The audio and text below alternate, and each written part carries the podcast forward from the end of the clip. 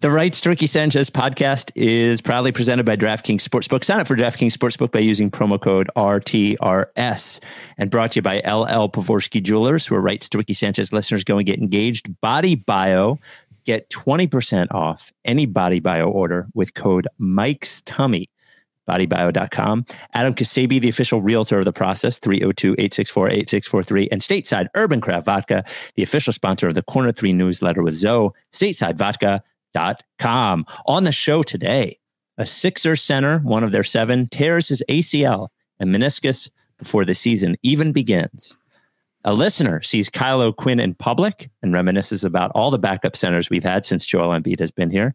Should the Sixers trade James Harden for Tyler Herro? Could B-Ball Paul start at power forward? Doc Rivers will be doing national TV games. And of course, a listener asks if we've ever had group sex, and another one asks which Sixer we'd like to be in a cuckold situation with. Stateside, Urban Craft Vodka. Look, I am a big fan of their vodka. I love their vodka, but it seems what has taken Stateside to new heights is the Surfside iced tea and vodka.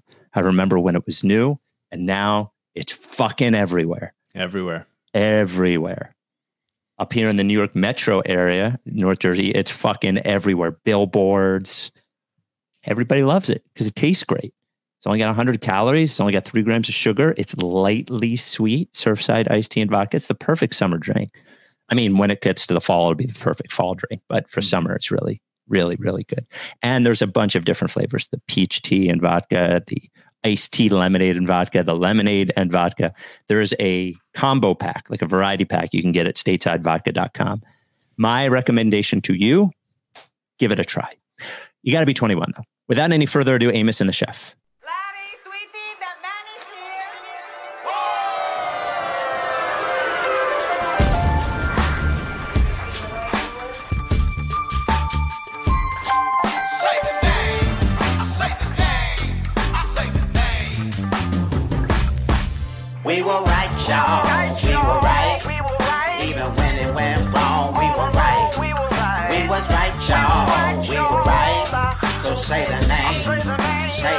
We were right, y'all. We were right.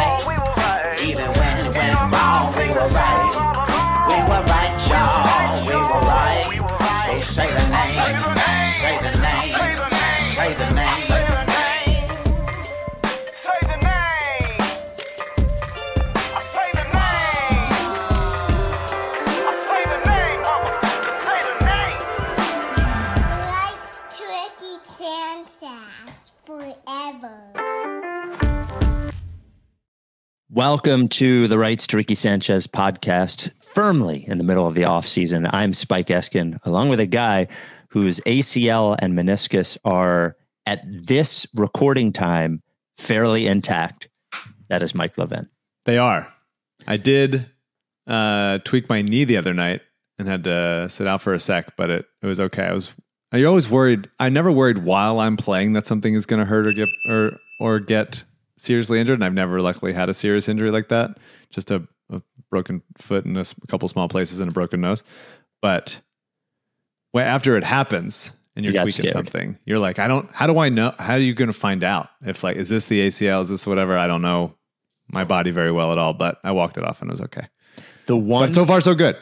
I've outlasted Trez. The one injury fear I always had playing basketball, and I cannot play with other people anymore. I can shoot around, which is nice, but I can't play. I saw a kid in high school once, like get his finger, um, uh, what's it called? Dislocated. and dislocated, and it was all like mangled. And I saw it. He was playing basketball, and he held it up. This kid Jay Siervo, he's fucking skinny as fuck. This guy, and he, he he's holding up his finger, and it was all mangled. And from that point on, every time I caught a ball, like I constantly thought about getting my finger dislocated while playing mm. basketball, which is tough because you have to touch the ball all the time. That's such a big part of it. Yeah. Such a big part of basketball is being able to touch the ball. Yeah, for many people, for many people. So Montrezl Harrell, they signed. You know, he he uh, he declines his option. He checks out the market shockingly, no one's in. The Sixers re-sign him, and he tears his ACL and his meniscus before the season even starts. Sucks for him as a person. Sucks for him as a person Um, and and as a player. Yeah. I mean, it's, you know, he's all despite the fact that he's 29. plays like he's 38. He, this is like the last, you know, he's later in his career, and an injury Yeah. like this late in your career, it sucks. It's a it's a massive bummer for him, but he shouldn't have played before, and he shouldn't be playing now. Yeah. It's At least now there's a reason to not play him. yeah. And honestly, at this point, now he can just be the kind of guy that can hang out and get in a fight with Giannis after the game and be a good locker room guy and never, ever get in a game. Can So- they do like a an injury exception? So they can, per Sixers Adam, who reported one thing and then was obviously scolded by somebody within the team to to correct it. So in from free agency, they can get fifty percent of it as an injury exception. So the the cap hit was like two million. So they can get a million dollar injury exception, and in a trade, they can get fifty percent of the cap hit plus a hundred thousand dollars. So it would be one point one million. So not even enough so for small. And this is an argument for we should have given Trez more money. Had we Yep. known that he was going to tear his ACL, I would have been all about Ah. giving him more money to then get the exception. Uh, so it doesn't seem like that'll help much. But there is still, you know, the Sixers had a roster spot open before this. Now they have. how would we know? We're right. not. I'm so sorry to say they have 15 roster spots open. Um, but if, yeah, I mean, we're not, yeah, we're not looking at the roster anyway. But Yeah. this is now two non-playable spots currently. So there's stuff, stuff has to, stuff has to happen at some point. The good thing was you could consider his spot non-playable in the first place. That's right. Not really any any change. Speaking of backup centers, But do feel bad for the guy, truly. yeah, yeah, yeah, it sucks. Eight three three lickface is the number. Uh, motherfucker, that hasn't happened in a while. If we're being honest, I haven't had it not connected in a while. Voicemail thing. There's got to be a better way. I'm not blaming the way. I'm blaming me, of course. But here we go. Oh, Spike, Mike, and CJ. My name is Sean, first time caller, long time listener. Wrapping up a lunchtime walk here, enjoying the pleasant weather. And earlier in my walk, I encountered Kyle O'Quinn. I was walking through Northern Liberties, saw Kyle seated at a brunch restaurant. Didn't say hello, but kind of slowed down, did double take. I was like, yep, that's Kyle O'Quinn. So this had me thinking, would love for you guys to provide a list of the best Embiid backups uh, over the past however many years. And I know there's been a lot, so maybe just limit it to to the top ten. So that's my basketball question. Here's to see where Kyle fits in there if he makes the top ten at all. Non-basketball question: favorite video game. Thanks, guys. Love the pod. Take care. My microphone keeps falling down. What's Mm, going on? wow. Come on, Mike. Get it What's- fucking fixed. What are you doing here? My favorite video game was the. Can I pick two? It was the same time. It was the original NBA Jam, the original Mortal Kombat. I was fucking really good at both of them. It was the my heyday in terms of video game playing. I'm talking about arcade game. Mm. Those were my favorites. Uh, I mean, I got to go to college hoops 2K8. Oh, there you go. That's the spot. Shout out Ricky O'Donnell. Shout out Ricky Charisma. Shout out Deke Van. Shout out the pandemic. Watching live streams of Ricky do college hoops 2K8 simulations. What a thrill. We were in a dark place. We were doing two podcasts a week. That was getting me through it. Uh, what was the other one? Oh, it's Kyle Quinn. We talk So- about yeah, all the time. the backup centers all the time. so yeah, I, Yeah, it was- number one through 10 is B-Ball Paul. it was interesting to go through because there were some okay 16 17 his first season i i somehow blacked out on the fact that okafor and noel and Embiid were on the team at the same time like playing Yes. Do you I- remember how many minutes Embiid and Noel shared the court? i was it like three or four minutes or something like that It was eight. eight minutes i i'm looking at this the first year that joel Embiid was center now remember he only played 31 games but Richaun holmes Jahlil okafor nerlens noel tiago splitter Mm-hmm. all on the team And Richaun at the time, they kind of drafted as a power forward. Hmm. So then the next year was Obviously, when his skill set does spent not lend itself to that. no. The next year we spent a bunch of money on Amir Johnson. Mm-hmm. So it was Amir Johnson, Richaun Holmes, Jahlil Okafor. I, uh, Jahlil Okafor was on the season, the team for two years Mhm. while Embiid was here. Mm-hmm. Wild. Then the next year, Amir Johnson stays. Boban Marjanovic, Greg Monroe, Justin Patton, Mike Muscala. Mm-hmm. Thank you, Mike Muscala. Then the next year, your boy uh, Jonah Bolden, Crypto Jonah, Al Horford. Who's much more of a even even the bad version of Jonah. It's a stretch to say Jonah's a well, it's a stretch to say Jonah's a basketball player at this point. Yeah, But at the time, he was a power forward sure. who I was hoping could play some small ball Sure. five. And that year with Horford, Kyle O'Quinn was there that year, and Norvell Pelle, who was a favorite of mine for a very brief time, Yeah. fouled more. You think B-ball Paul fouls a lot.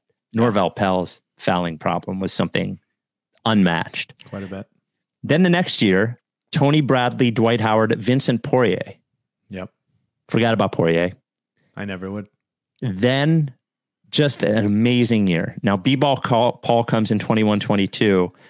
We did have Willie Cauley Stein on a 10 day. Mm-hmm. Bassey, DeAndre Jordan, and Paul Millsap was a sixer. That's right. Yep. And then, of course, this year we had Paul Reed, Montrezl Harrell, and uh, and Dewayne Dedmon. I would say that. Would you count Horford as a, as Embiid's backup, or would you not?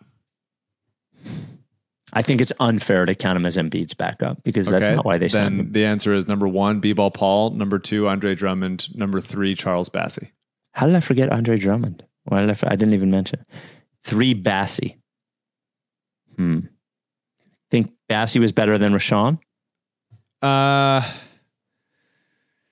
uh, no, I mean, Richaun's had a better career at this point. He fell out of favor in, in Sacramento and some weird stuff went down, obviously. But um, yeah, I mean, maybe Nerlens. Nerlens wasn't healthy that season. If you got, if you could do a, a healthy Nerlens, especially in the like 2016 to 2019 range, uh, you probably would. LL Pavorsky is at the tournament right now Yes, he is. of LL Been Pavorsky texting me. He, yeah, he's texting me too. Do you get the picture of JP Tokoto? Of course I did. Got two. Yeah. That is our original sponsor, LL Pavorsky Jewelers. Of course, his son, young Jake Pavorsky, director of like player personnel or something for the tournament. I forget what his job is, but the Ricky logo shining. He's the he's the cup you hold up at the end. you hold Jake above your head. A bronze prize. Jake. They they they inscribe your name, your team's name Yeah. into Jake. Yeah, Into Jake, yeah. Awesome to see. By the way, the the Ricky logo at the tournament is pretty sick. So I thought it was funny that it doesn't say podcast anywhere on there. It No. just says the Right. racer Ricky Sanchez, say the name. yeah, put it up there, CJ. There it is. Now, if you, I guess there's a ball that's ostensibly looks kind of like a microphone Yeah. is on the logo, Yep. but it, we're really not help. We're not trying to get new listeners through this. Sure. Just have people Google it. You wanted to Google it. Yeah. Okay. They'll fucking figure it out. By the way, they're in Philadelphia at a basketball thing. They have to fucking know. Might say podcast. Nah. Listen to. Nope. Not helping them. Like it the way it is. Figure figure it out yourself. Figure it out yourself. yeah, fuckwad. Figure it out yourself. Google it. Google it. LL Pavorsky Jewelers. Figure out yourself, fuckwad. The original sponsor of the Ricky, the only place you can go for an engagement ring, the only place you can go for any piece of jewelry. You got this email from a listener about LL. This came from, I don't know. He says, uh, Hi, Spike Mike, CJ, Kristen, Philip, and Daryl. I've purchased many products from your sponsors. I have a big bar- Barker. I order Elite, and all your sponsors have great products. And I enjoy supporting small businesses rather than mega corporations of the world. However, no sponsor has the personal touch of Lee Pavorsky. I've been married for 20 years, and for my anniversary this year, I decided to surprise my wife with a new engagement ring. Now, I decided this a little close to the actual anniversary, so I wasn't sure if I'd be able to get it done on time. I set a virtual appointment with Lee, but he wasn't there as he was at a summer basketball tournament. No, I set a virtual appointment with Lee. Unbeknownst to me, he was on vacation. Not only did he respond that day, but he started sending me options. So before we had our meeting, I was already leaning a certain direction. On the call, one of the first things he asked me if I was a member of Coven.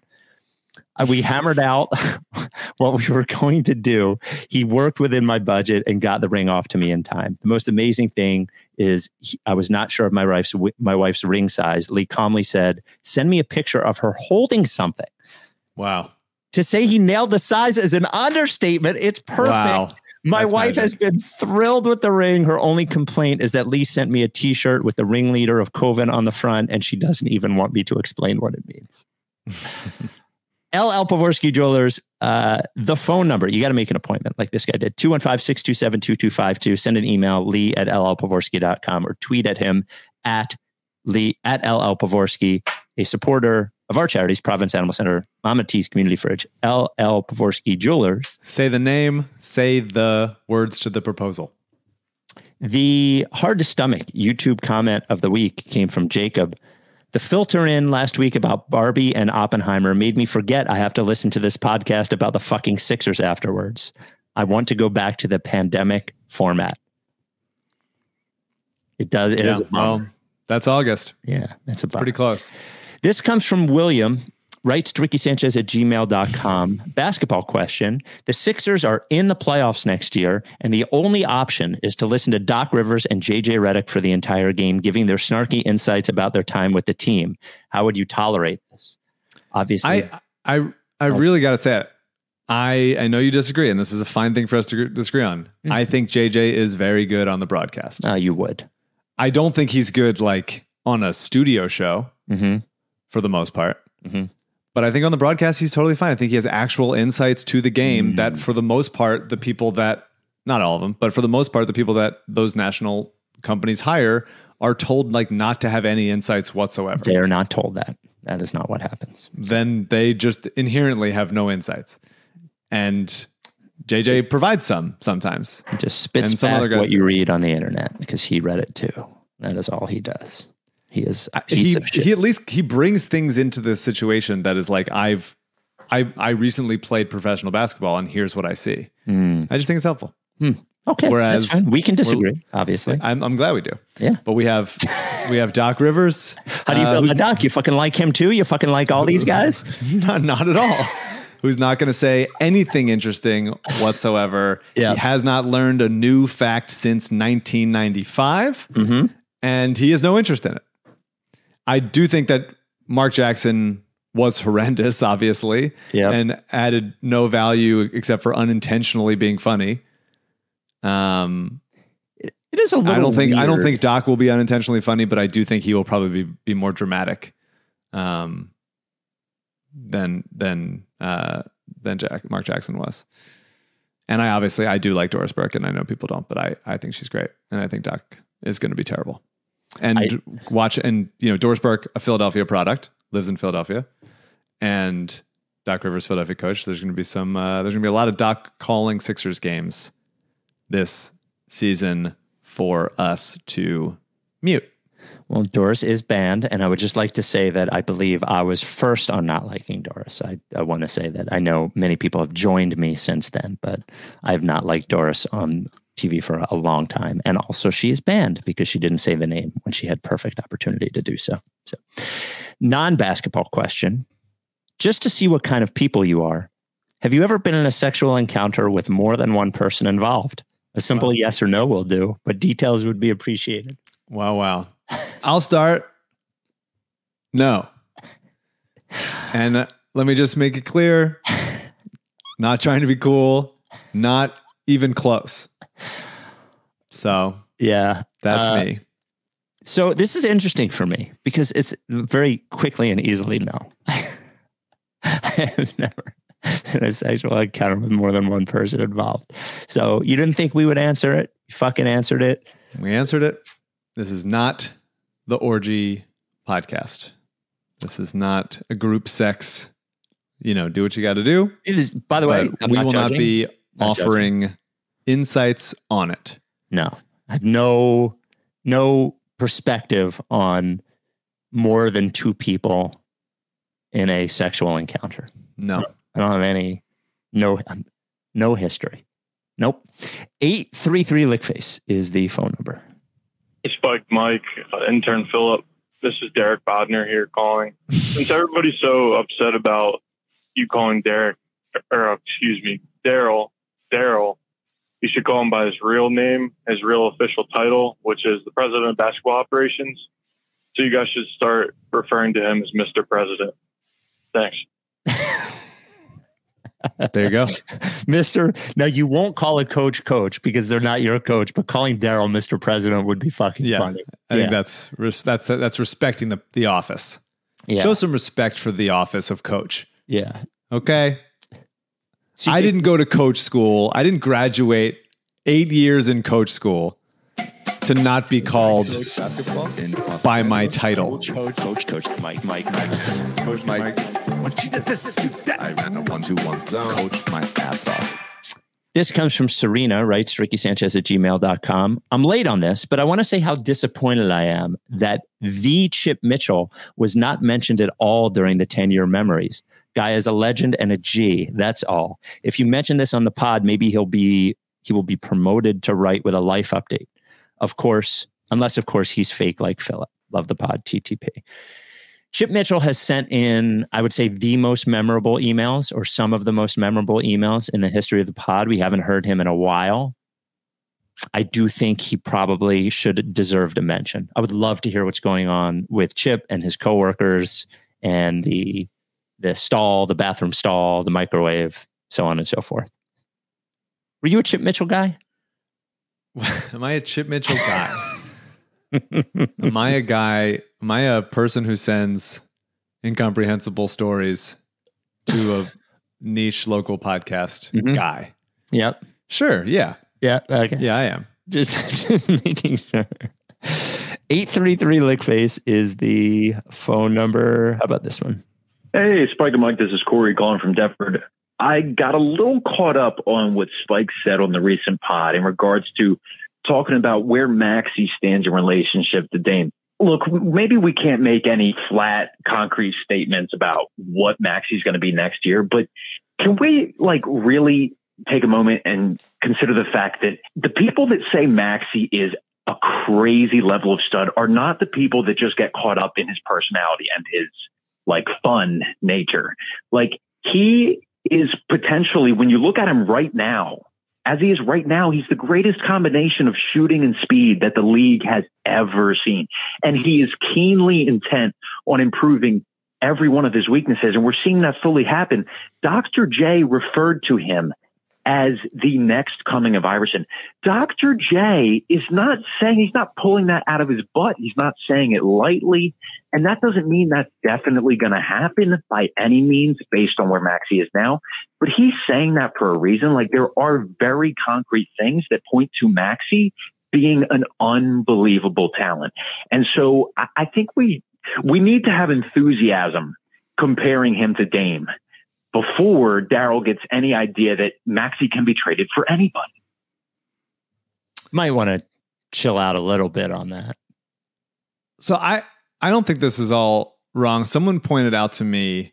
Did you see that? Um, so I'm blocked by this person, but someone pointed out to me that um, our old friend Drew Hanlen Oh, is yeah. now uh, training blocked me too. Maxey, I think which I really like a lot. And you can say a lot of things about Drew Hanlen, and we have, and that's why I was blocked by him during the Markelle saga many years ago. you earned it, probably. Probably, yeah. Yeah. Not arguing for an unblock. No, no. Don't no. really need to know what he has to say. Oh, I'm not. I'm not blocked. I thought I got blocked when there was. Do you remember that quick video of when it looked like he was getting a hand job on the when he was sitting courtside with the Sixers? Kinda. Yeah. CJ, if you look for that, I bet you can find it. So anyway, Um, continue. Maxey but I working think with it's- Hanlen. I think it's cool that Maxey is working with Hanlen.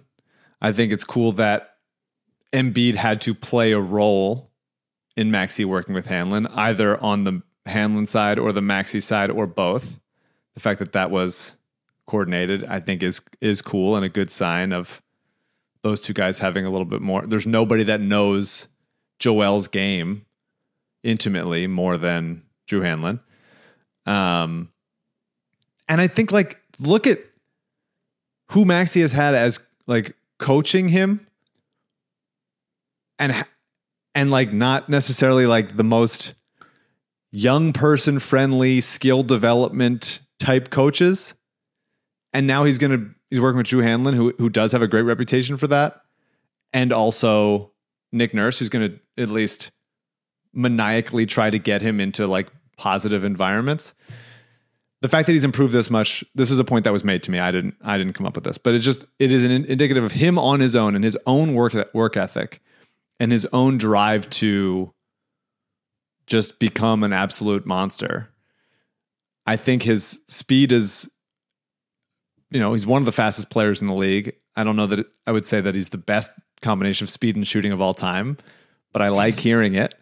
Um, and the shooting has obviously become excellent. And so, like him adding new stuff to his game, that it's one of the major reasons. Obviously, the main reasons I want James Harden not on this team anymore is because there's a zero percent chance that they win a championship with him on the team. Minor, minor fact. That's obviously it. But Yeah. the other one, where there's also a you know a small percentage chance of them winning a championship with him off the team. But the other one is the other reason I want him off the team is because I want more responsibility on Tyrese Maxey's shoulders. I want him to have to work through the issues and the struggles and the exhaustion of being the main engine of the offense, of not just bringing the ball up the court and then dumping it to somebody else and then go setting a screen and running like that kind of flow. He he is going to be responsible. He's going to be running pick and roll. He's going to be responsible for getting the ball to guys in position that they can score and also looking for a shot himself and also facilitating with Joel. It is a big responsibility and would be a huge step forward in his growth. And I want to see that. And I don't think we're we can see that with uh with Harden gone. Obviously if you if it's an, if it's one more year of Harden then Maxey can do it next year whatever fine, but I just want to start that clock on Maxey's improvement as a um as a primary ball handler, true point guard. Um so that he can work through those issues and get better at them because he's got he's just shown he's just shown how proven he is that he, he just continues to get better. And he was willing to do what it takes. And he's not scared of failing. He's not there's nothing about him that indicates he won't improve in every aspect. He got better defense. He got better shooting all the stuff. I just trust the kid. And and not to mention the joy that like everybody loves playing with him. That also matters. Like the whole package is is perfect and he's beautiful and you hear only good things about Tyrese Maxey and I, I want him to get more responsibility and and grow into the star that I think he is capable of becoming. That is all fair. I have uh, his improvement is pretty wild, Yes. especially from a shooting perspective, has been pretty wild. Curious to see how much better he can get, even if he had to play with a point guard who maybe wasn't such a fucking drag, it would be okay. Who just wasn't such a, you know, suck the life out of every possession. Because no offense to Joel, Joel kind of sucks the life out of a lot of possessions too. And having Harden and Embiid on the court at the same time sucks the life almost completely out of the ball. So I'm sure Maxey's Maxey benefited some from playing with Harden, but to your point, if they're going to keep him, I'd rather see what they have and give him a shot to do it and find out, you know. And by the way, you get to do going it to keep Maxey. you mean? Is that what you're saying? well, if they're not going to trade him for somebody, yeah. Like if if they're going to keep him, I want to see what he's made of. And by the way, this would be a great year to do it before you're paying him. Yeah. it, it would be a nice year to see what he is capable of from a lead guard perspective. I think we we have a pretty decent idea of what he can be as a scorer. I think there's there's more there, obviously, but for him to be like the total package, he's got to be a better lead guard. And I agree with you. I think giving him a chance to do some of that this year, you're not going to win a championship the other way. So Yeah. you're probably may not going to win it this way, but at least you may as well start you the have in him. clock. Yep. You may as well start the clock on on what that looks like. And I don't know. It just feels to to bring this. we don't have to get it. Everything doesn't have to be a hardened conversation, but just to to bring the same team back just feels like such a spinning your wheels and needlessly angering obviously the fan base, but more specifically Joel. And he Joel maybe thinks like I want James back because he's maybe Daryl has maybe convinced him that that's the best chance they have at competing for a championship and this season, and that Joel's read in on future plans in a way that Daryl's not as explicitly saying to the public, but I just don't think it's going to work. It's, I'm just so confident that Harden coming back here, being upset, being varying degrees of upset. You know, the worst case version of him, you know, strangling Jaden Springer in practice, or the best case version of him just like looking like he did last year, like pretty good for the regular season to great sometimes, and then like for the most part, not contributing to real high level winning in the playoffs, aside from like one or two games when you know the step back is going in. How about this? I'm not fucking watching it. I'm not. I'm not.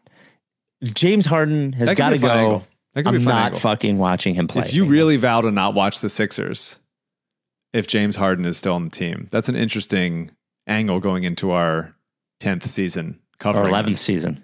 Our Is it our 11th? Yeah, because we just passed 10 years. So this would be season 11. Hmm. Right? I'm on strike from doing math.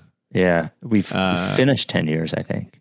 Okay, I don't know. I, I, I'm not. I don't I, think so. I don't know. I, I actually don't know. I Somebody think- else can I don't think so. it I think I'm. I think I was right initially. You're probably right. I, I don't know. I- Um, I, don't know if that's fun. that That's a fun threat. It's it's a bigger threat than me not saying you know lickface until It- Okafor got traded. It is considering, like I do the the rundown, and I yeah, but I'm- before a game or something, I can just tell you what happens. You can read about it. You know, you can look at the stats. You can watch some highlights, I guess. But to really not watch the games unless he's there, if he's if he's there, I think it's an interesting. It's something to consider. We're in August. All all all ideas on the table. yeah, I'm I'm I'm really gonna consider it.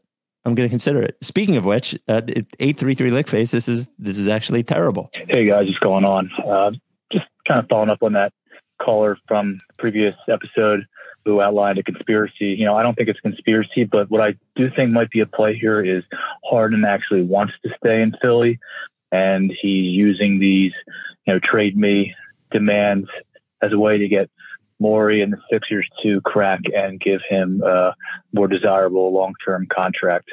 Um, I kind of think that's what's at play here because staying in Philly is his best chance for winning and you know uh, individual success. So uh, that's my uh, theory here. All right, thanks guys. Bye. No, he just opted in. They're not going to give him. They're not going to give him more money now. Yeah, That's I, I don't think so. Mr. President would never. No, I did just count. Uh, this is our 11th season. Makes it even worse. Yeah. Makes it even worse. Body Bio is a sponsor of ours who we are proud of. We're proud that, to be a partner with Body Bio. Body Bio is this supplement company that's in Jersey, family owned, fam- family operated, but makes some shit we really, really like. Speaking of shit, Gut Plus. Gut Plus is the only gut supplement you need. In fact, you can try it by going to bodybio.com using code Mike's Tummy, all one word, for 20% off. I know a lot of people take gut supplements, a lot of people take probiotics, not harming you, of course, but the best thing for your body, because there's a lot of different strains of probiotics, best thing for your body is for it to make its own, which your body does. But and what Gut Plus does is it it presents your body the most optimal situation to make its own probiotic. It is a prebiotic and a postbiotic. The prebiotic gets rid of the bad bacteria, makes your tummy in good shape to make its own probiotic. You will see all those symptoms you're trying to get rid of bloat, irregularity, et cetera, et cetera. Gut Plus. Use code Mike's Tummy for 20% off anything at bodybio.com. You get 20% off Elite, 20% off liposomal vitamin C, 20% off Calm, whatever you want. Try Gut Plus, try Elite, try all of it. Use code Mike's Tummy for 20% off anything at bodybio.com. I did hear some communication from Mike at Body Bio Okay, I was going to ask about this about the influencer because I thought that I was like, we've been talking about it on the podcast. Surely he'll reach out to me and and let me know but he hasn't, and I haven't reached out to him. So I I'm interested to see what you have to say. So this- if there was some bad blood or here, well, look, Why blood? Not bad blood, just him thinking I'm I'm uh, an adequate influencer. I get the sense from Mike that he Okay. believes in you as an influencer, Okay, and they're just biding their time until sweeps. until sweeps, as you suspected. Okay, So I I believe that at some point soon, and I'm going to need the guy who sent in that long email. I'm going to need everyone to keep their eyes open on you know on TikTok. And um, now let me ask you this: If he was to buy a television commercial and put your video in it, would you would that violate? That would not violate your No, your no, no. okay. I could if I wanted to act in or write a commercial, that would be fine. Okay, all right. So you can. But if he puts it on television, I might ask for more money. Hmm. If it became a national ad campaign that I was in, I, I might want to renegotiate there. Okay. Well, we keep, I'm just asking everybody keep your eyes open. TikTok, TV commercials, Okay. magazine ads, whatever. Uh, Facebook, Magazine ad. you know, Instagram, whatever. Hopefully that'll happen soon. Code Mike's tummy, bodybio.com. This comes from Scott. Rights Ricky Sanchez at gmail.com. Spike, Mike, and CJ. I recently had a thought and revelation regarding Embiid's future that I think is somewhat important that I haven't heard mentioned before. With all the speculation and worry about the dreaded potential trade re- request from Joel Embiid, isn't it fair to say there is just no way Daryl will actually heed the request? He's shown us with Simmons and now with Harden, he doesn't seem to play by the same rules everyone else does. He signed through 2027, and I really can't see a world where this happens. Well, I believe I said they weren't going to trade him. I, I don't think it's a it's a concern. I just I actually I'm 100% not concerned. I by the time Joel Embiid is requesting a trade, I don't even think Daryl Morey's here. To be quite honest with you, if that were to ever happen. So I don't know. I was thinking, and I was wondering, like, here's why I don't. I, I was briefly concerned. I'm like, is Daryl have an exit plan and wants to go somewhere else? I was him hiring Nick Nurse seems to indicate some he wants commit to be here. more Yeah. commitment to wanting to be here, and like, where else would he want to go? I guess. I don't Um, think he wants to go anywhere. I don't think so either. So, Yeah. but I was. It's just something that crossed my mind. Non basketball question. A lot of airplane talk recently. So thought this question would be appropriate. A huge pet peeve of mine is airplane passengers. Now, he says a lot of airplane talk recently. It's all been about shitting and seeing other people shit in the air in the airplane. So that's what the and, airplane and moving about the cabin. and moving about the cabin. A huge pet peeve of mine is airline pla- airplane passengers that rush upon landing to grab their carry-ons and flood the aisles to leave. I Sure. actually find it incredibly rude that say after three hours or so of airtime that you're so impatient that you need to jump one or two rows in front of the order so badly. Additionally, I believe this phenomenon is actually counterproductive and slows down the entire deplaning process. The crowds and unnecessary contact and mild confrontations, I think, cost more uh, cost more time than if someone happens to be a little slow to reach up and move out. Curious what you guys think. Totally agree. What are we rushing Oh for? yeah, The door's Yeah. shut. So the last time when I was in Vegas a few weeks ago, I am uh, I'm on the way back, and our flight was delayed hours and hours and hours. Finally, get back late at night, and this guy sitting next to me, he has fucking shoes off the entire time. He Mhm. goes to the bathroom three times. He's like moving around so much. The plane lands. It gets to the gate, and he looks at me and he goes, "Hey, would you mind if I if I if I got out here?" Now I'm on the aisle. He's in the middle seat, and I had finally had enough. And I go, "Bro, where do you think you're going?" and he just looks at me. I go, "There's nowhere to go." I said, "I have to leave too. We're all leaving." And I didn't get up, and I made him fucking sit there. you don't mind saying something antagonistic to someone. Well, You don't mind do you mind if I get out? What are you talking about? I'm getting. Everybody's getting out. No, I don't disagree with that. Yeah. I don't disagree with your position. Yeah. I would just be more reluctant to say something like that and then have to sit Next, next to him. to him still. Yeah. My armpits would just sweat out of my body. He seemed like a pussy. Honestly. You're ready to fight? Is, there, is what you're saying? if it came down to fighting. Wow. He did have a friend there. I'm sure he could kick my ass. Maybe he's hearing this. I don't know. Fucking dude, like, chill out. That's all I'm saying. Do you mind if I get out? Yes. What, where, where am I going? Anyway, 833 Lickface is the uh, phone number. Oh, yeah, I say we go to this one. Yo, guys, in response to the airplane shitting lady, I have a story in which I was once in her seat. So in college, we had like 10 bathroom stalls, and the one at the end was a handicap stall. So it's kind of prime shitting real estate. And we didn't have any handicapped kids on the floor or anything, so I'm not being a jerk for using it. And I go in, right, shitting, and somebody comes into the bathroom and comes down to the handicap stall and just starts trying to like yank the door open, like really, really hard. So it's like banging and rattling around. And after like way too long, he finally gives up and goes into the stall right next door. I'm like, couldn't you have like gone a couple down? But he doesn't.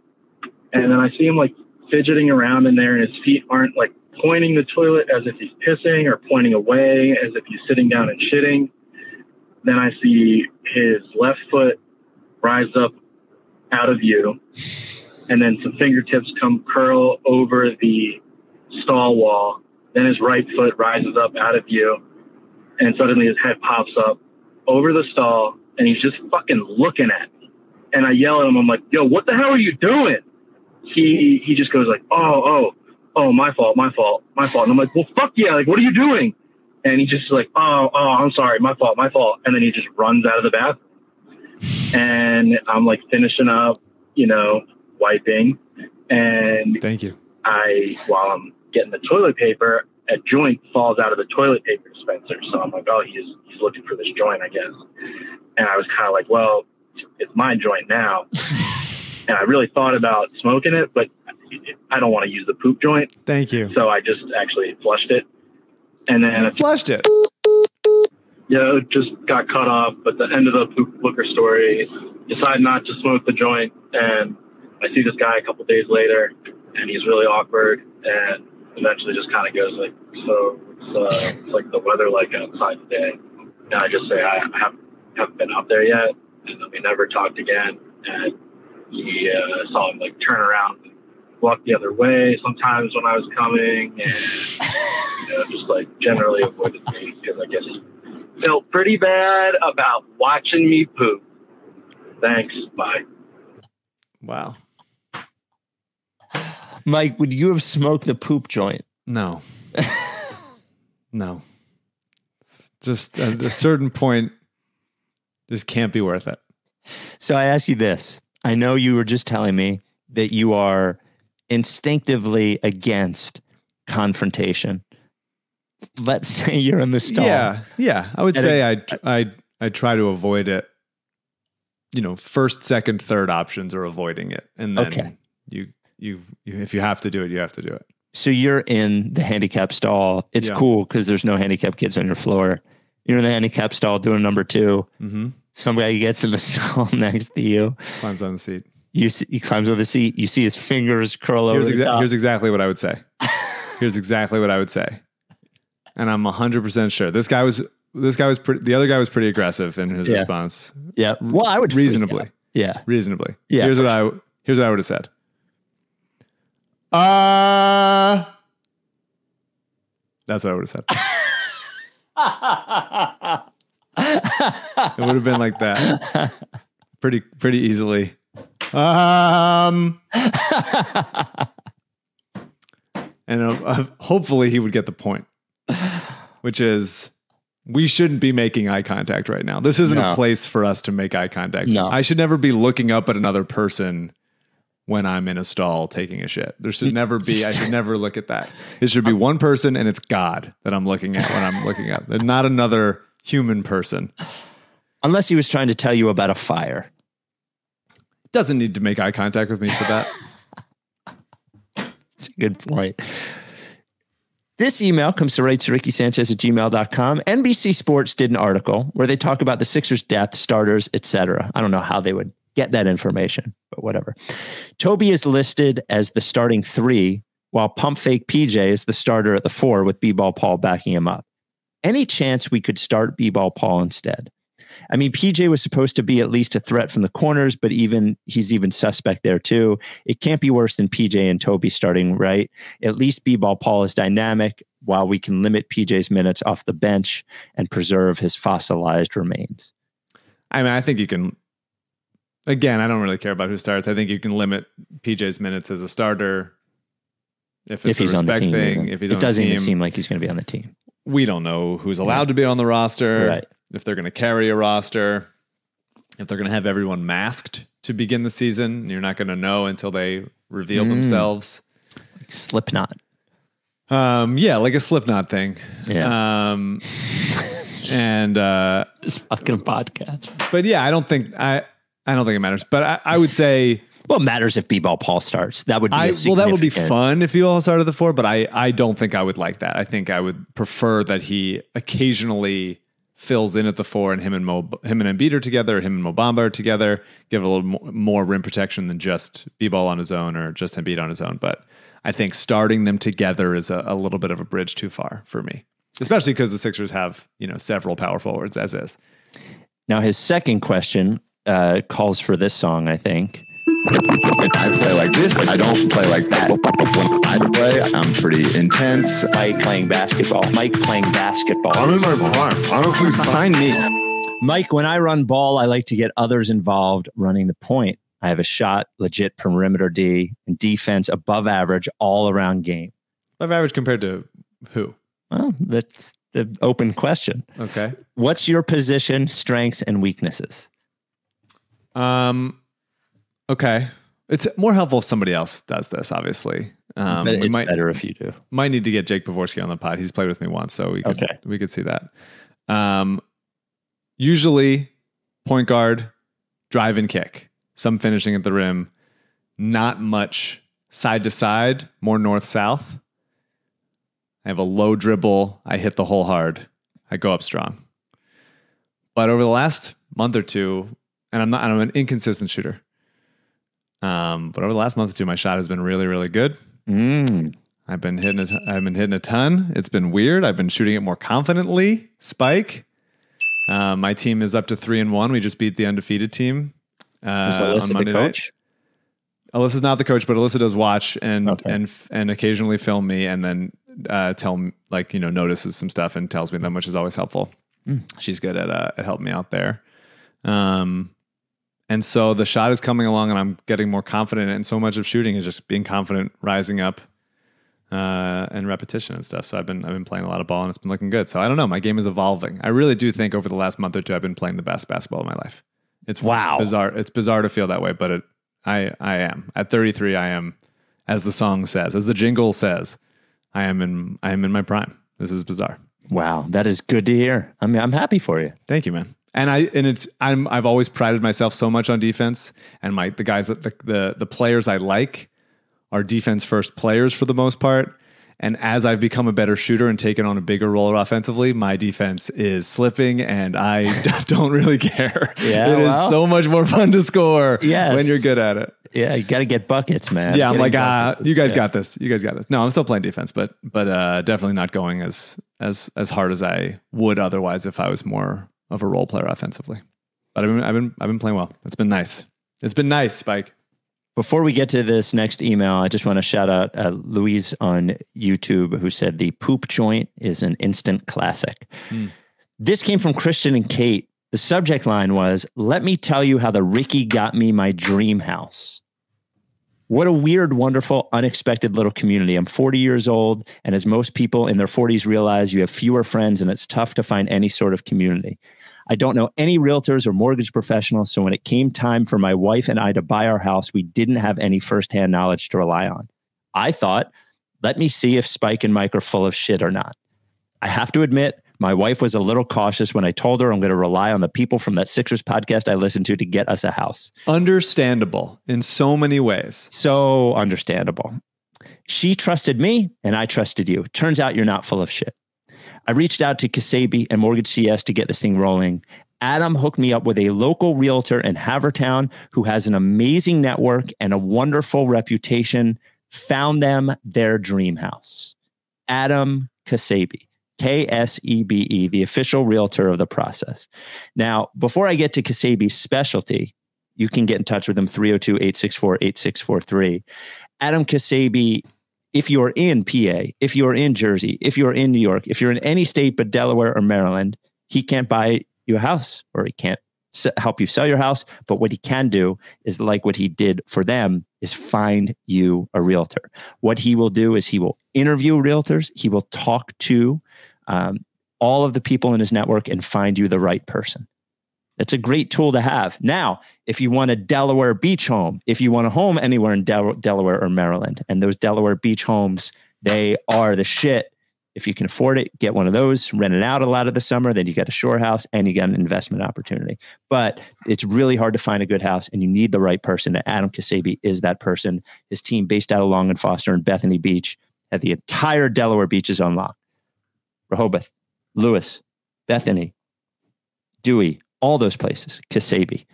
If you need anything, 302 864 8643. That is 302 864 8643. That is his cell number. You can call him or text him or send him an email at adam at processrealtor.com. Adam at processrealtor.com. Is it true that it's a bit of a reach to go to a Sixers podcast for a giant purchase like a home? Probably, but we're not the ones getting you the home. It's Adam Ksebe doing it. Adam Ksebe, the official realtor of the process. This comes Can I, from can I ask you something? Yeah. I'm just I'm I've keep I've been having these notes Okay. next to my fuck under the I have the roster here and it's color coded of who just signed and who just got hurt. I just turned Montrezl Harrell. This color is now red. It's a whole system here. And then under the notes, I have like little trade options or trade proposals, and I have 2024 free agents possibilities here. Just trying to and I just keep saying the same thing for Harden or Tobias, Harden or Tobias. And I pitched Orlando as a Tobias destination. But what about Orlando as a James Harden destination? Obviously, he wouldn't choose it himself. But if you say, if you told him, like, hey, we could trade you there, or you could come back here, they have the best offer. Do you think that he would do it? And would you do it? Here's a here's just a trade possibility that I'm throwing your way on the fly. Harden and Korkmaz No, for just kidding. Markelle, Gary Harris, Jalen Suggs, Chuma, and a first round pick. I'm sorry, there's just no way Orlando would do that. Here's why I think that they would. You're they needed a consolidation. I've been saying this for a long time, but they definitely do. Markelle's expiring, Gary Harris expiring, Chuma expiring, Jalen Suggs has two two years left uh, on his rookie deal. They just drafted Anthony Black, who's young but big. They have Cole Anthony also to play. They have Jett Howard on the wing that also is pretty ball, more ball dominant than you'd expect for a wing. They have Paolo. They haven't made the playoffs in forever. Like they this could be a let's make the playoffs. We don't have to commit to Harden for like long term. If it works out, you can. But this is like a guarantee get us in the playoffs type of thing.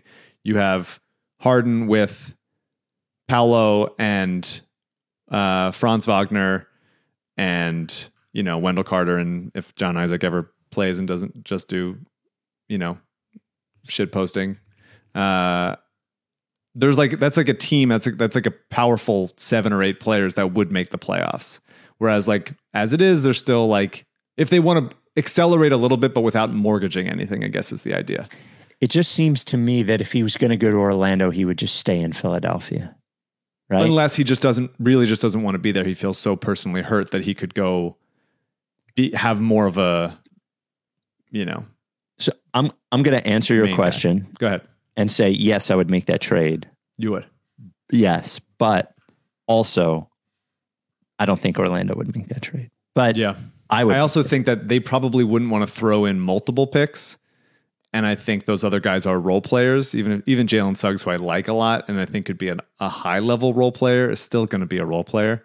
And I feel like Daryl probably wouldn't do it unless it was like at least two picks. And I feel like Orlando might be reluctant to do that. speaking of Harden, I'm just trying. I'm, I'm trying to find something. Well, here's I'm, here's try. I'm digging here. Let me throw this one at you. Okay. and I think you will say no. But dear Spike and Mike, this comes from Joe, rights Ricky Sanchez at gmail.com. I have three emails in my drafts that I could not send because I would sound just as crazy as the uni data scientist who threatened to take his manifesto to a competing news outlet. I used the trade machine while blindfolded, can't risk seeing the roster, roster yet, to check the trade Smart. machine and came up with the following Harden to the Suns, Dame to the Heat, Ayton and Duncan Robinson to the Blazers, and Tyler Herro to the Sixers. It's not ideal, but let me hear, but hear me out. The Blazers have a big and a shooting wing to play with their young guards, and I, like Mike, appreciate their upside. This allows them to find a trade for Nurkic and continue to get younger. The Suns continue their run of being star hunters and get the distributor they want. The Heat get the return they want for the package they're comfortable with. Now, the Sixers are probably the least likely to be interested in this, but I think they should be. Herro is a bucket getter and a shooter. And while the deal looks bad now, it will be more cap friendly than anyone on the free agent market next year. People are down on Herro because he's being compared to Dame um, and the upside of Maxey to an extent. But I genuinely believe he and Maxey are a nice pair of players that should fit well on offense. We would need to go heavy on the defensive wings to play with them. If these guys both play like they did against each other in the playoffs two years ago, I believe it's a pairing that can win you playoff games. I believe the Sixers have the large, largest talent golf golf as far as the returns. So we should be able to get some picks as sweeteners. I don't believe that we can get a true upgrade in a Harden trade, and I'm a bigger believer in Herro than most. I just think the fit and upside are there, and I really believe he can play off Joe in a similar role to JJ. I also acknowledge that he is a prime candidate to lose one of his set of skills and be useless. Um, I think the only team that does this is Miami in this four team trade. So the Blazers get Ayton and Duncan Robinson. Yeah, Yeah. I mean they would need plenty of picks. A lot. Yeah. DeAndre Ayton is. I think the Suns would low. do it. I don't think the the Suns would then have a lineup of Harden, Beal, Booker, Durant, and I think that you get that is too far in the direction of You'd have you to only have it. one ball. I understand that you have to respect it, and odds are at least fifty percent of those players wouldn't get hurt if Yeah. you had four of them. But I don't think that that's a I don't think that that's feasible, even just from a defensive perspective. Uh, he says, I don't have mental clarity after that rant, so I'll just note that I love the stateside iced teas. Surfside. Yeah, I and I and I don't think I don't think Herro's a bad player. I don't think he sucks. I just don't think that that he has like tremendous upside. I think he's going to be a bad defensive player no matter what. And I think Maxey is just better than him in, in pretty much in, in, in most ways. I think he would be a, a good player to have on the roster. I think he would be a good fit with Embiid. I do think Sure. Yeah, he'd be a nice he'd be a nice sixth man on the roster for sure. he- is um I mean he is specifically the things he is better than Maxey at are the things we would like Maxey to improve at. He's a better ball But handler. Herro's He's also not passer. great at them. He's, he's good just- at them though. He's so okay. Eh. They were. I think think he's a Miami was a bad offense because they had limited shooting and not that much like distribution. Well, he's not a point guard. Yeah. But he's shown more of that than I think Maxey has. Yeah, he, but he's been asked to do more of that than Maxey Sure. has, and I I believe in Maxey. I believe in like the height of their value. And like fast forward four years, if Maxey if Harden's off the team and Maxey gets to do this, I believe Maxey will be better at every element of basketball than Tyler Herro. Um, this comes from Kevin, rights to Ricky Sanchez at gmail.com. Hi, Spike, Mike, and CJ. Long time, first time. Here we go. If each of your significant others were to come to you and propose a 76ers player to cuckold you, who would you most prefer to hear them say? Similarly, who would you be most upset over? I could see Tyrese and B-Ball Paul being tender lovers. Conversely, Montrez could be the worst case scenario. First of all, I should say that I think this would be a weird ask. if Alyssa came to me and said this, I'd I'd be pretty caught off guard, and I It I would, would- be surprising just tend to ask like, "Is this? Are you sure?" Because not this only like a deeper. Does this indicate something deeper in the relationship, or is it a one-off? I, I feel like you I'd just want me to quit the by podcast? Do you, are you just asking that I quit the podcast? Is that what Yeah. you're asking? Yeah. What's the What's the question behind the question? because because it would be one thing for her to say, "Hey, I would like to sleep with somebody else." It would be that would be uncomfortable. Obviously, it'd be another thing to say, "I would like to sleep with somebody else," and it is a Sixer. But then to have the scenario be, "I would like to sleep with somebody else. I would prefer that be a Sixer," and I want you to be pick. Like watching it helplessly. And to pick who? Just anybody. Uh-huh. Is- which I think is pretty bizarre. I think Yeah. all of it is, is yeah, it's it's kind of a bizarre ask. Um, that said, that said, I don't know that there would be one over another that would be better. I, Do I Uh-huh. consider like how they play on the court to be like a factor of whether or not I would be more comfortable with that scenario? I don't know. Do I want her to end up with someone that I think is like good looking and would be nice, yeah. or the opposite? I don't know. Mhm. So I haven't thought about this too hard. Um, I think it's pretty a weird ask. Uh, I guess if it's like Filip Petrusev, I'd be like, "Fuck you, no way." Mm-hmm. He's not even guaranteed to make the roster. Yeah. That's crap. And if it was like, you know, Tobias or D'Anthony Melton, I'd probably be like, or Korkmaz, I'd probably be like, all right, I get it. I get it. And Maxey's too young. Come on. So you, you wouldn't mind being God. I think in the scenario where I've already asked this, we've already gotten further down the road of like why this is being proposed to me and if if it's if it belies any deeper issue that we should discuss. And we finally got to the place where I'd be like, okay, here's my answer. Then yeah, I guess I guess those would be my answers probably, yeah. Okay, that sounds fair. Um, hmm. Eight three three. You're not going to answer? You know, like you, this would be a strange ask for my wife to want to be in a cuckold scenario with Yeah. a, a Sixers player and me. I feel like Alyssa watches the Sixers more than Val does. Yeah, Val So- does not watch the Sixers at all anymore. Right. She was very in. You know, if this were the years where she did watch, she would pick Nocioni. Oh, Sione. She loved Nocioni. oh my she- god. Yeah, she loved Nocioni. She loved the Williams. She loved Jrue Holiday. She loved Iggy. The current Sixers, who would I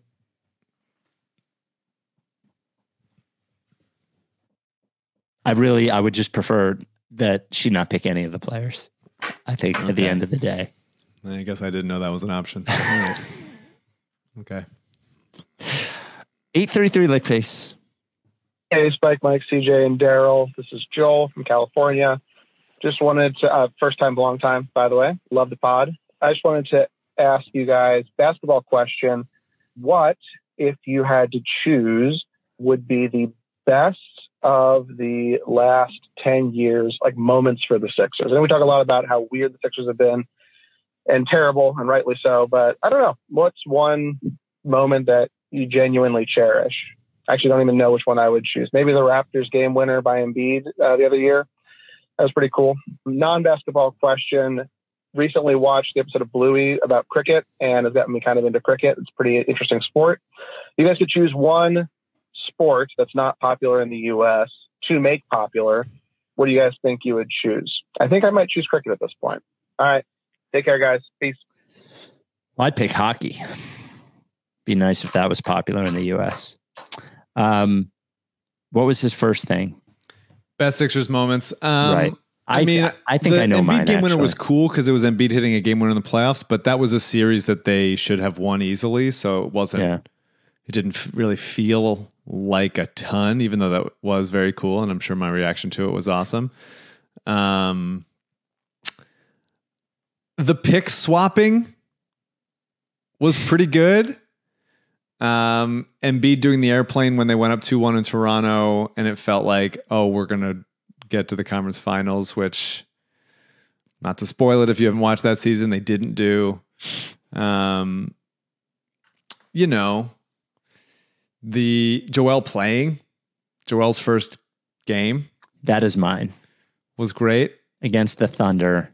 The turnaround screaming- over Ste- Steven Adams. was Him sick. screaming late in the game that Steven Adams couldn't guard him Mhm. was awesome. That was my favorite one. And I, um, my second one is when they were 0 and 18 and they beat the Lakers in Kobe's. Was that Kobe's last year? I think it was Kobe's last year. 2016, yeah. Yeah. Um, that 2015, 15, 16 season. Yeah. I, that was, that was a, that was a really good moment. They had lost 28 straight games over two seasons. That was a good tough. one. The Yeah. TJ game winner was nice. I mean, like as far Yeah. as I think the stuff during the process itself was like more ironic than anything else because the, the Yeah. stakes were so low. So I think it's hard to give it to that just because it was a more stress-free environment Mhm. aside from just having to argue with idiots all the time. Um, but as as far as like really really good just only positive moments Mike Muscala hitting that shot in the bubble really is one. They needed that so bad. They needed that pick so desperately bad. and uh, and obviously Maxey's become what he's become. Is there any other really good ones?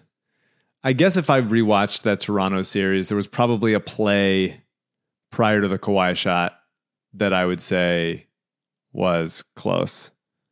I think it was free throws that were hit before that. It might have been Jimmy hitting free throws right before that, or Tobias. I don't remember. It was Jimmy. It was Jimmy. I think it was. Yeah. Um, yeah, I mean, even the Jimmy trade, but I, yeah, I mean, I was probably pretty bummed about Covington and Dario just sentimentally. But there hasn't been a ton of great moments because they haven't gotten past the second round of the playoffs. And when Daryl says there's no difference, he says that there, you know, I'm focused on winning a championship. Obviously, it would be nicer if this team had had more positive, memorable moments in the playoffs, which at this point cannot happen until a second round victory happens. So I think it's a bad sign for your franchise and a bummer for your fans if there aren't more very, even if it's not winning a championship, good highs in the path to trying to achieve one. The Phillies didn't win a championship last year, but Bryce Harper's home run ruled. Rhys Hoskins' home run ruled. Mhm. You know, Ranger getting the last out, kicked ass. A ton of great mo- moments that I will remember for a long time. I'm sure Miami fans feel similar about this run. And maybe part of that is the unexpected nature of it. But at this point, a Sixers team making it past the second round would be unexpected. Incredibly and I would be happy about it. And there would be fun, positive, memorable moments that we wouldn't forget in that path. So don't say it. It's title or no one, nothing else. No one else gives a shit. I would give a shit on the way to a title more than I do now if they get past the goddamn second round. Yeah, you know, like at this point, getting past the second round is almost like winning the title. That's right. Yeah. You know, yeah, they'll say like the AFC championship game is actually the Super Bowl because these are the two best teams. Like for the Sixers, like the second round is the Super Bowl. If you win it, then you'll you have won the Super Bowl. One day, That's- maybe. That's all I got. Nothing else. Can't look at the roster. Daryl Morey is at the basketball tournament with Jake Pavorsky and LL. We haven't had any group sex. Mike wants to be cuckolded by Tobias Harris, I want to ask some questions first, I guess. but his basketball game, offensive at least, is fucking better than ever. So, It is. Feels good. um, all right, we will talk to you next time. Oh my God, please! I just need something to happen. Oh my God, Jesus Christ! It's Okay. August, baby. We'll talk to you next time. Are you down with TTP? Yeah, you know, lick base. If you don't fuck with me, then I, won't, fuck, with you. If you don't fuck with me, Then I, won't, I won't fuck with you. but if you fuck with me, I'm gonna fucking kill you! Time for plan B.